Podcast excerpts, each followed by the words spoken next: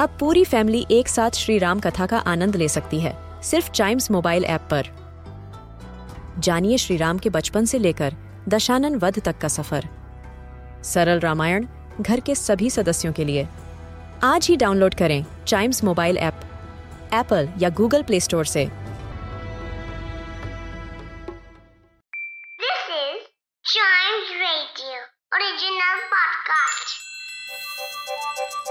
हर दिन की एक कहानी होती है। कुछ ऐसी बातें जो उस दिन को बना देती हैं हिस्ट्री का हिस्सा। तो आइए सुनते हैं कुछ बातें जो हुई थी इन दिस डेज़ हिस्ट्री. इतिहास की शुरुआत करते हैं 1928 से। द ब्रेमन जर्मन का जंकर्स W33 टाइप एयरक्राफ्ट आज ही के दिन सबसे पहली उसकी फ़्लाइट हुई थी। वेल ये चीज़ इंपॉर्टेंट क्यों है? क्योंकि ये first successful transatlantic flight थी।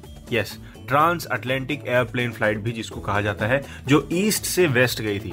ट्रांस अटलांटिक मतलब अटलांटिक सागर के उस पार की ओर या फिर उस पार से इस पार की ओर जाने वाली किसी भी फ़्लाइट को ट्रांस अटलांटिक कहते हैं। द ब्रेमन वो फ़्लाइट थी। सबसे पहली जर्मन की W33 aircraft from east to west बढ़ते हैं आगे 1934 में।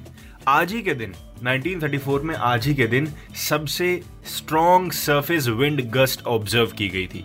Strong wind gust in the world at the time of 231 mph बाद में इसको मतलब सरपास भी कर लिया गया। लोग, कोई किसी को नुकसान नहीं हुई, लेकिन सबसे तेज गति की हवा थी ये। अगर हम इसको किलोमीटर्स पर आर में कन्वर्ट करें तो ये 371 किलोमीटर्स पर आर में कन्वर्ट होगी ये हुआ था माउंट वॉशिंगटन न्यू हेमिस्फेयर में। सबसे तेज हवा 231 mph इतनी तेज गति की हवा, बताओ। और सबसे इंटरेस्टिंग चीज़ तो ये है कि इस स्पीड के बाद, इस हवा के इस स्पीड के बाद माउंट वॉशिंगटन में करीबन 62 इयर्स तक ऐसा कोई हवा का झोंका नहीं है जो इस रिकॉर्ड को तोड़ सके। 231 miles per are MPH record करी गई थी। सोचिए, इतनी तेज हवा आती है। इतनी तेज हवा में बाहर कभी नहीं निकलना। बढ़ते हैं आगे 1937 में।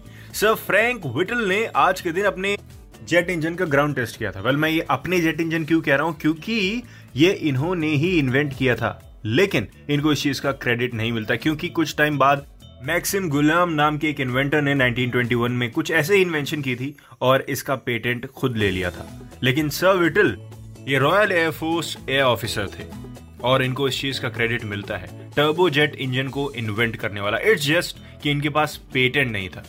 पढ़ते हैं आगे 1955 में। आज के दिन पोलियो वैक्सीन जो डेवलप किया था डॉक्टर जॉनस सॉल्ट ने, उनकी वैक्सीन को आज ही के दिन सेफ़ एंड इफ़ेक्टिव डिक्लेयर कर दिया गया था। आपको पता है ना, पोलियो वैक्सीन क्या होती हैं?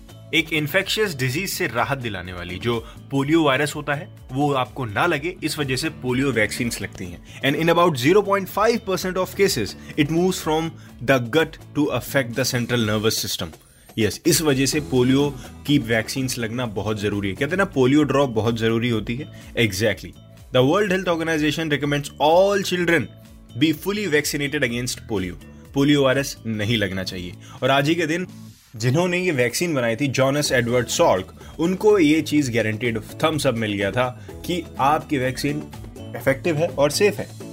तो अभी कहीं कभी सवाल उठे कि पहली पोलियो वैक्सीन किसने बनाई थी तो आपको याद रखना है डॉक्टर जॉनस एडवर्ड सॉल्क। इसी के साथ खत्म होता है हमारा दिस डेज़ हिस्ट्री का ये वाला एपिसोड मिलते हैं इसके अगले एपिसोड में। तब तक चाइम्स रेडियो के दूसरे पॉडकास्ट चाइम्स रेडियो के दूसरे एपिसोड्स ऐसे ही एंजॉय करिए।